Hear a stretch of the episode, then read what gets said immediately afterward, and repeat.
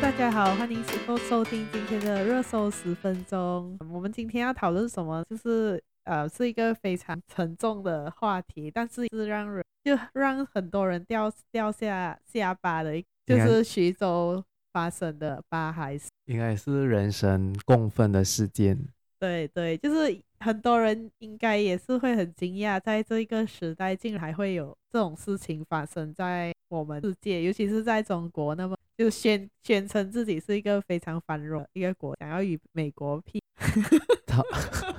想要赶英超美的一个国家。呃，文良，你要不要帮我们来叙述一下这个事件的一个背景？好，好，好，好，我在我们为在这里给大家整理一下那个时间线，就是这个事情的起源，其实大概也是有一个月前了，就是在二零二二年的一月二十八号。在中国的微博上面有一有一个短视频爆红，然后那个视频里面呢是一个爸爸，他在帮他的孩子穿衣服，然后喂他的孩子吃饭，然后他有八个孩子，然后呢他的影片的其中一个镜头就转换到拍摄到他们的妈妈，但是他是在旁 屋子外面，对对对，哎啊，我我我其实我没有看过那个 video，你知道吗？我只是我只是我有看到，我只是叙说，对，然后呢他的妈妈是在他们的屋子的一个。旁边的一个小破旧的一个类似那种木屋，哈对，不懂是什么屋子，总之那个屋子是很破旧的。然后呢，它的像它的景象被一个狗一个铁链吧，是我们不可以讲是狗链吧？我我不知道啊，我不知道它是什么链。一个颈链，总之是总对，总之就是一个铁链锁着他们。然后呢，这个视频就快速的在上了上了微博的热搜。然后呢，可 很多人就讲说那个女的。就那怎么可以对待那个女的这样，就是一个一个女女人这样子，然后我们就就开始有人在怀疑她是不是被贩卖的，就是被拐卖的，然后呢，就网友就开始发起一连串的那个声援跟施压他们当地的政府，然后呢，很快呢，那个他们的当地的那个县政府就开始出来辟谣了，就讲说，哦，那个女的她是有精神病，然后呢。所以他的家人要把他锁着，因为不然他会随便攻击人家。所以呢，他们就讲，可是他们就想说，当他没有他没有发病的时候，我们就会就会就会就会把那个链拿下来，让他自由。哎，这样子，我那个女生有没有跟那个拍摄的博主就是对话的？我不懂啊，你不是有哦？有有有，他好像是有讲一个，他有讲了一句什么？呃，这个世界不要我了哦，就是一个非常绝望的呐喊。所以就有人讲说是要。一个正常的人，你是要在如你是要在多么失望、跟绝望还有悲望的情况下，你才会讲出这一句话，讲这个世界不要我了。可是过后我又看到有人讲说他的牙齿被拔，是真的？那个他们我我看到他们讲是他他们讲他是牙周病哦，因为你想一下，毕竟你也是被关着，可能老板还不会帮你刷牙那些啊。Oh, OK OK。我不懂是应该不是应该我可能是亚洲兵啊，OK，嗯，然后呢，总之那个他们就辟谣讲说他没有他就是没有拐卖那个事件哦，然后可是还是很多网友不相信，他们觉得这个就是他们的所谓的中国政府想要想要掩盖这个事情，所以呢，那个舆论就开始发酵，然后导致他们再出来第二个通告又再出来辟谣，就讲说哦，他们已经鉴定了这个人叫呃他我忘记他的名字，可是他们叫他杨某侠。杨庆霞啊，对，他叫杨庆霞。然后呢，他讲说他是一九九八年流浪乞讨在，在在江苏那边附近，就是应该是那个徐州那边，然后被董志明的爸爸看到，嗯、所以董志明爸爸就把他收留，让、嗯、他跟他的儿子，就是董志明，就是那个视频里面的爸爸生活在一起，然后他们就结婚。然后他们发现他的时候，他已经是有智障了。就是他有一点精神障碍，对精神障碍跟那个行为上有一点异常了的，呃，所以呢，所以所以就在有网友开始质疑啊，因为在中国的的那个婚姻法里面呢，他们的婚姻法第六条有规定呢，患有医学上认为不应当结婚的疾病，包括精神疾，就像如果他是在精神疾病发作期间，或者是他还没有完全康复的话，他们是不可以结婚的。总之就是你必须要有双方的同意之下，因为。如果你有精神疾病的话，你可能其实你不会做出很好的判断，讲你是不是愿意结婚的，可能别人是逼迫你的，对，对。所以就有人开始讲，为什么当时候他们结婚的时候没有人去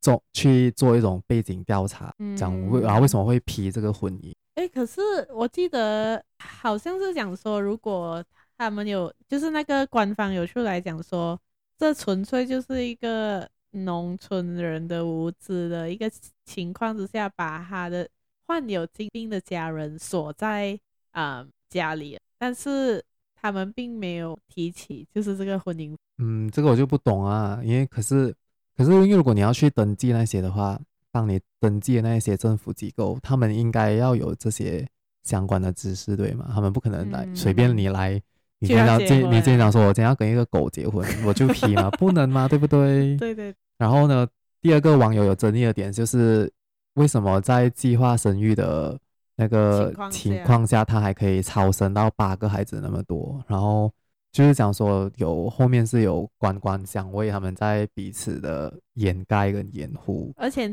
听说他还可以拿到，就是中共政府那种对贫困户的援助。对，嗯，因为好像是一个孩子不知道多少钱，对对。然后呢，所以这个舆论就继续的发酵，然后更加多网民就讲说，就更加不相信啊，因为然后这时又爆出来有一个四川的女生叫李莹，嗯，也是在差不多那个，就是差不多这个女生出现在这个村子里面的时间的时候失踪了，所以然后他们长得非常的像，所以呢，他们就讲说，为什么不要去验 DNA？然后有验吗？没有验。他们没有验，然后此时呢，过了不久，大概过一个星期，又再有第三份通告出来啊。然后可是这个时候呢，这地方第三份通告是变成徐州市的政府发出的，不是那个不是那个县政府啊，所以就讲已经 level up 了这个事情。然后呢，那个徐州政府他们发布出来的，这样我只给一个 summary，就是讲说这个杨某霞她是叫小花梅，她是来自云南，嗯、然后呢。他是在一九，他在一九九四年曾经结过婚，嗯、然后在一九九六年又离婚。可是那个时候他结婚跟离婚的地方都是在，还是在云南，他还没有去到江苏。可是呢，他一九九六年离婚的那个时候呢，他就已经有行为异常了，所以他的家人呢就托付，把他托付给一个桑某某的人，一个亲戚吗？嗯，他他们没有讲是亲戚还是谁，嗯，总之就是就是一个人带他去江苏治病。可是啊，这里又有一个争议的地方，就是。云南跟江苏其实距离了大概两千到三千公里，而且你是在一九九六年那个时候还没有，你要想想还没有高铁，飞机也没有那么发达，这种普通的农民是不可能坐飞机，只能坐火车。如果你坐火车的话，你大概可能要坐一个，王姐，但是我们算是多久啊？几天几夜？六十个小时。对，然后你要坐几天几夜？你只是坐一个几天几夜，为了去江苏看治病，治病。然后当然他的那个通告还讲说。他的母亲叫那个桑某某，带他去江苏治病，然后顺便把她嫁给别人，就是把她嫁掉，就找一个人嫁掉。对，好顺便哦。对，很顺便。然后呢，最好笑的是那个份通告就讲说，这个小花梅就在江苏走失啊。他们抵达江苏火车站的时候就走失。然后更搞笑的是那个桑某某，他也没有跟他的家人讲，哎，你的女儿不见了。就这样。然后也没有，对，也没有去报警，对，所以呢，所以他他他他这个第三份通告呢，是又再接回去第二份通告，讲说董志明的爸爸在一九九八年的时候发现到这个女生流浪，所以他就把她带回家，嗯、所以就会，所以他整件事情就是他们想要把它造制作成这是就是没有关系到人口拐卖。只是一个女生，她有病，她不小心走失，然后她又被好心人收留，然后顺便生了八个小孩，顺便嫁给他的儿子，然后生了八个小孩，然后顺便被困在柴房里面睡 锁在狗笼。对，这是一个非常非常非常的荒谬哎，这个这番言论。所以呢，所以呢，广大的中国网友又在不买账啊，他们就觉得说，你这个就是用另外一个谎言来盖这一个谎言，所以你就越盖越多，然后。大到不能了，所以他们又在出第四份通告。但是其实小花梅这是真的是这个女生吗？对，这个就是这个就是他们争议的。他们还是他们现在中国的网友还是讲说，为什么你们不要让那个？因为那个李莹的家人有自己出面，包括李莹的，嗯、因为李莹的母亲还有在，嗯、然后李莹的舅的叔叔还是舅舅也是有讲说，他愿意跟那个女生做 DNA 鉴定，说我们是不是亲属关系？可是。他们就是中共中国的政府机构跟这种法定的，就是那个管理，就是这个这个他们的公安部那些没有人去采取这个行动，对这个行动，就是他们就想要，他们就不想要让这个舆论发酵，就想要赶快盖掉它。嗯、然后可是中国的网友已经非常的愤怒了，因为他们就会觉得说，如果这件事情发生在自己的女儿，或者是如果她是一个中国女性，她可能这个事情就会发生在她的身上，嗯，所以他们要讲保障他们的本身的利益，嗯，对，所以呢，他的第四份通告呢就讲说，哦，他们已经做了那个 DNA 鉴定，嗯，就是讲这个杨某霞跟小花梅是同一个人，他们讲鉴定呢，因为这个小花梅的双亲是去世了的，嗯，所以我不知道他们讲。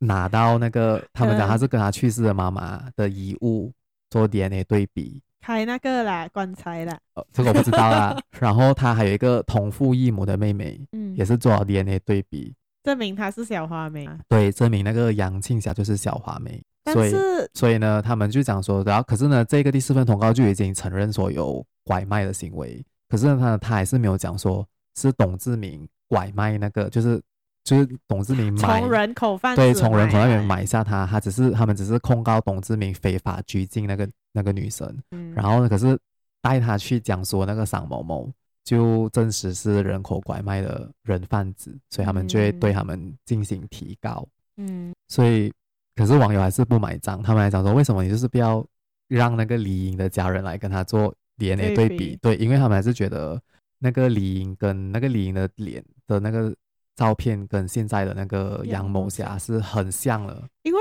我是看到另外一个啦，他们有发布那个董志，我不知道那网友去哪里找到，他们有发布董志明跟那个小花梅当年的结婚证，对，然后他们就讲说不是同一个人，对，这个照片比起就是现在那个被囚禁的人是不是的女生，比起那比跟那个结婚证上面的女生对比，她更像李莹。多过像那一次，对，所以他们讲说，这一个小花，呃，这个结婚证上面的你不知道她现在在哪，然后她，然后这一个被被锁的这个女是另外第二个董志明买回来的老婆，对，对，就是就是董志明的第二个老婆，然后他就直接用他的结用那个结婚证，就直接把就直接把他转名，他就会变成杨某霞。所以这也其实涉涉涉及啊，就是那些官员，他们可能受贿赂还是什么，然后对这一件事情争议。对，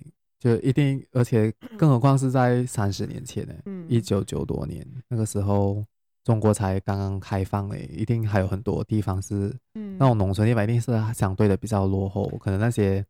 统计啊，那些 register 都还没有用上很高科技的东西，所以就算高科技也是可以改的啊。可是比较比较难吧？可能。嗯。诶、欸，然后我刚才听你讲说，你讲说在同一个村子里面，那个博主也有看到另外一个女生，也是疑似被拐来的的一个女生，对不对？对，她是姓钟，失踪的钟，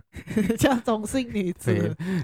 然后呢，她是他们叫果贝女，因为呢，她我觉得她更恐怖，她就是。他是完全就是，他们没有用链锁着他，可是我觉得，他还被凌虐到一个对疯掉，对，你疯掉，他就是一直躺在地上，然后他们只是用被子把他包裹起来而已，没有穿衣，有没有穿衣我不清楚，可是我觉得他他为什么会有这样子的反应，就是因为他一定是对这个世界，如果他还是拐卖回来的话，他一定是失望自己，然后就没有求生意志，对，没有求生意志的那一种，就在那边躺着啊，你们想要做什么就做什么。哎，这样为什么？这样就是讲说，那个村子有可能好像我们之前看的一部电影叫做《盲山》啊，各位广大听众，如果你们有兴趣的话，你们可以看。但是那个剧情是蛮沉重的，叫《盲 Blind 盲》。我不知道中文叫什么啊，我不知道英文叫什么，只是我知道它叫《盲山》嗯，对，就是呃盲，就是瞎掉那个盲人的盲，嗯，大山的山。对。然后它它其实是很像，就是讲说它整个村子里面的女生很多都是。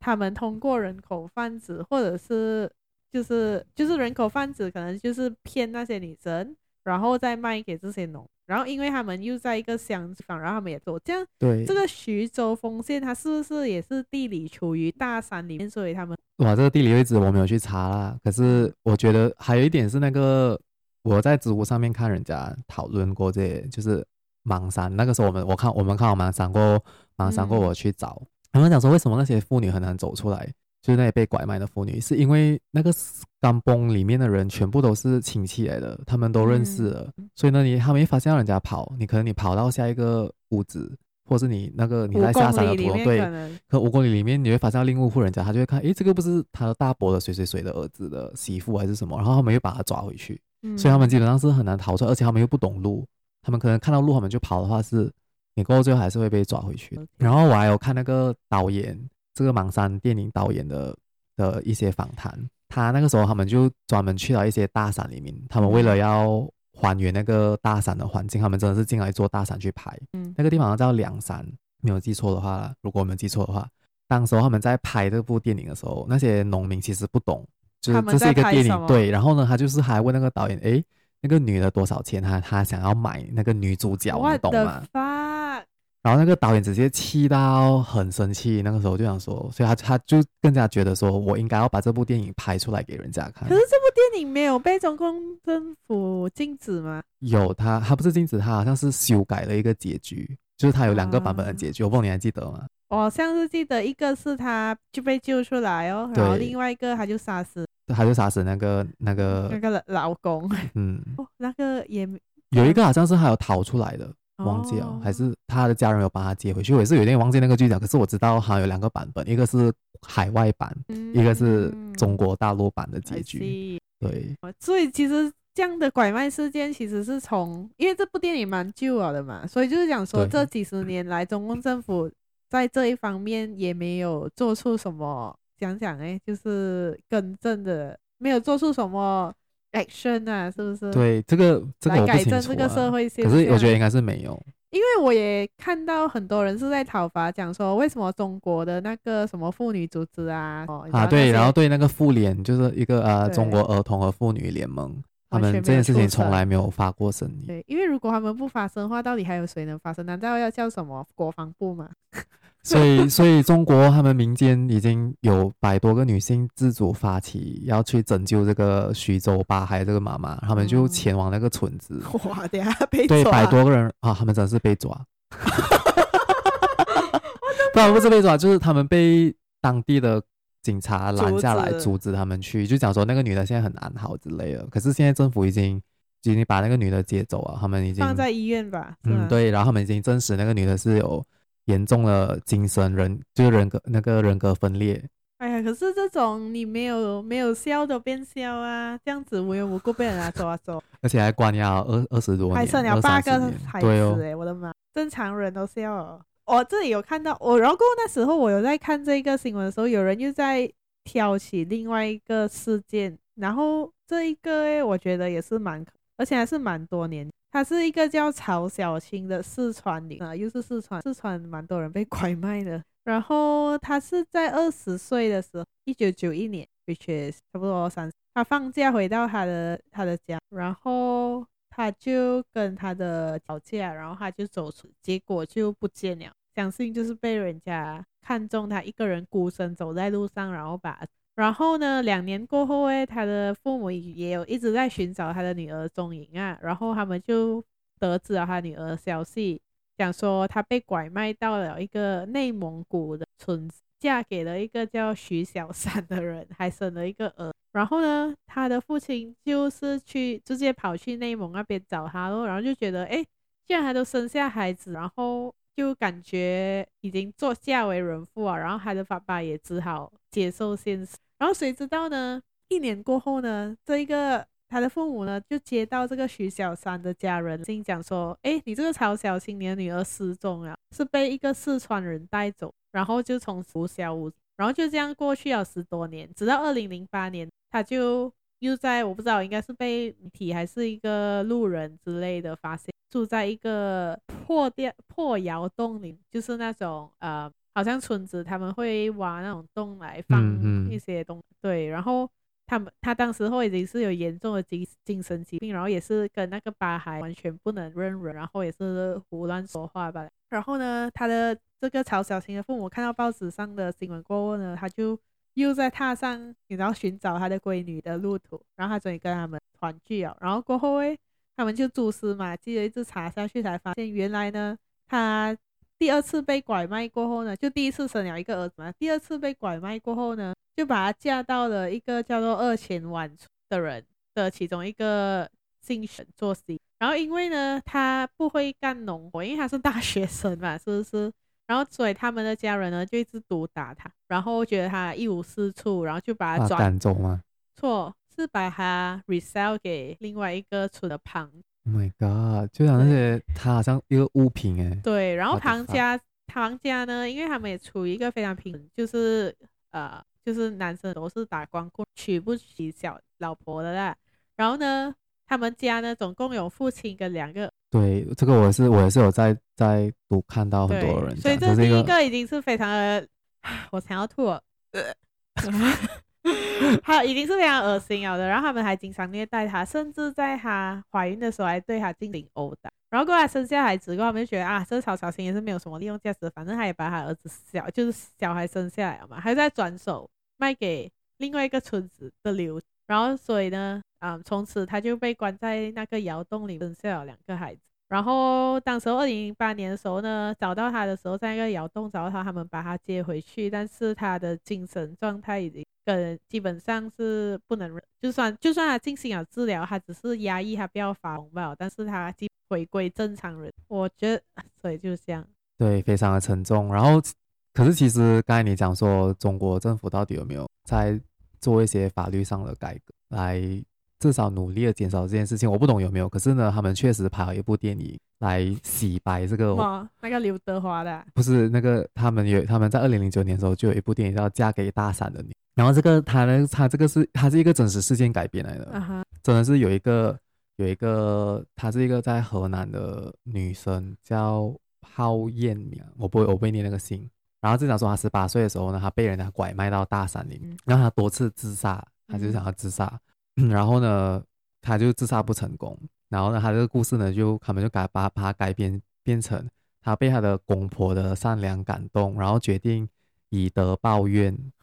然后呢，就就他就决定要改变这个山村贫穷限，就是限制那些人民的思想，所以他决定做老师，教育他们那边的下一代。所以就当起了代课教师的故事，然后就留在那个大山里面。所以呢，现在这部电影也。也因为这个徐州八海的事情，又在被中国的网友翻出来，然后骂，讲说你们就讲说拍这部电影的那个时候，为什么他们可以把这个拐卖的事件美化成一个女生嫁给嫁到那个山村里面，然后愿意牺牲。可是这个是真实世界真的有这号人物吗？真的是有这号人物，只是他的故事。他们已经美化变成他愿意留下，可能他不是，他并不是愿意留下来，他只是没有办法，他只是已经是没有办法，对，他只好自力更生之类的，也不是讲说被感动，所以被拐走还会被感动啊，这样他应该有那个什么什么受害人的那个什么综合症还是？对，然后我们就想说这部电影就是在就是在我不懂是不是中国政府想要美化这个拐卖事件严重的。的一个，就是他只是想要把它美化，也就是不要让人家在讨论，兴起一些舆论还是什么。总之，就希望大家可以持续的关注这个事情。对，现在现在大家都是希望讲说，尤其是中国的网友，他们都希望整个社会继续关注这件事情，不要让别的事情盖过。比如谷爱凌啊，没有，因为，对对对，因为因为他因为在这个时候。就中国自称已经是一个非常强盛的国家，然后居然还会发生这种事情，我相信连马来西亚也不会，就不是不会，就是没有人会去进行这种人口贩卖在国。对，即使